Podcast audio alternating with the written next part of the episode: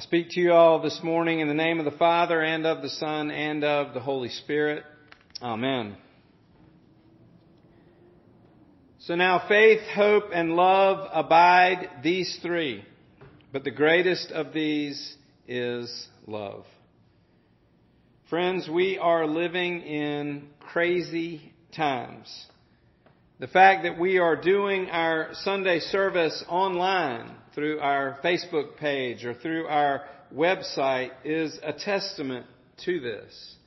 It is a scary time. It is an uncertain time.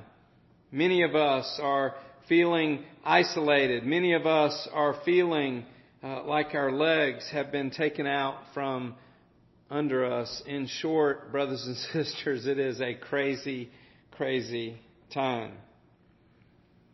So then, when so, so much of what we take for granted has been taken away from us, being physically present with those we love, going to school, going to work at our jobs, going to church for Sunday worship service, when so much of what makes our lives normal, reliable, and comfortable has been taken away, where does that leave us? I believe our lesson from Corinthians, which Corey just read to us, speaks to this. Paul concludes this section of his letter to the Corinthians with the well-known verse. So now faith, hope, and love abide. These three. But the greatest of these is love.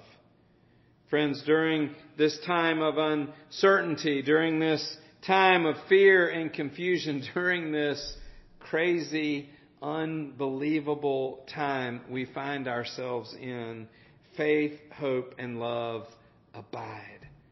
Faith, hope, and love remain. They are steadfast. They do not leave us. They do not depart from us as God's people. Friends, during this crisis, our Lord is steadfast. I want to repeat that. During this time, we need to remember that our God is steadfast. He will never leave us. He will never forsake us. He who has not abandoned us to our sins, brothers and sisters, He will not abandon us to this either. Friends, our faith is in the life, death, and resurrection of Jesus Christ Himself. Our hope is in the one who created the world, the one who made the moon and stars and hung them in their places. Friends, our faith is not in worldly authorities. Our faith is in the living Son of God. Our hope, brothers and sisters, is not in modern medicine. Our hope is in the risen Christ. He that conquered death, friends, trampling hell and Satan under his feet, he can handle the situation we find ourselves in. He that gave sight to the blind man, he can handle the coronavirus. Friends, He, Jesus Christ, that took on the sins of the world, His promise is that He will never, ever leave us. Lo, I am with you always, He promises, even to the very end of the age. Friends, Jesus Christ loves us, and his call to us is to continue to love one another during this crazy and unsettling time, friends. Our call as the church, our charge as Christians, as Christ's ambassadors to the world remains the same.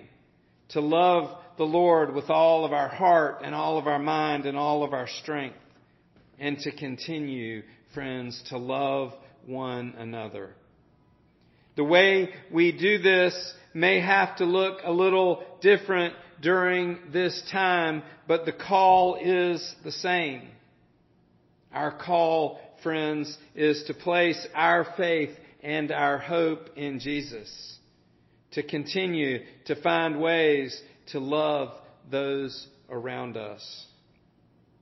Brothers and sisters, my prayer for you and for me during these unsettling times is that we might indeed keep the faith, that we might continue to put our hope and our trust in Jesus Christ Himself and to allow His peace, which passes understanding, to fill our hearts.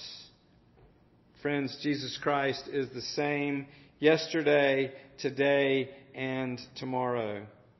He is present with us through His Holy Spirit. His love for us will never end, and His grace and mercy are sufficient. Friends, Christ is present with us even in these uncertain times, especially during these uncertain times. His love for us will never end. His grace and mercy are sufficient. He is the same yesterday, today, tomorrow, and always. His love for us will never end. In the name of the Father, and of the Son, and of the Holy Spirit. Amen.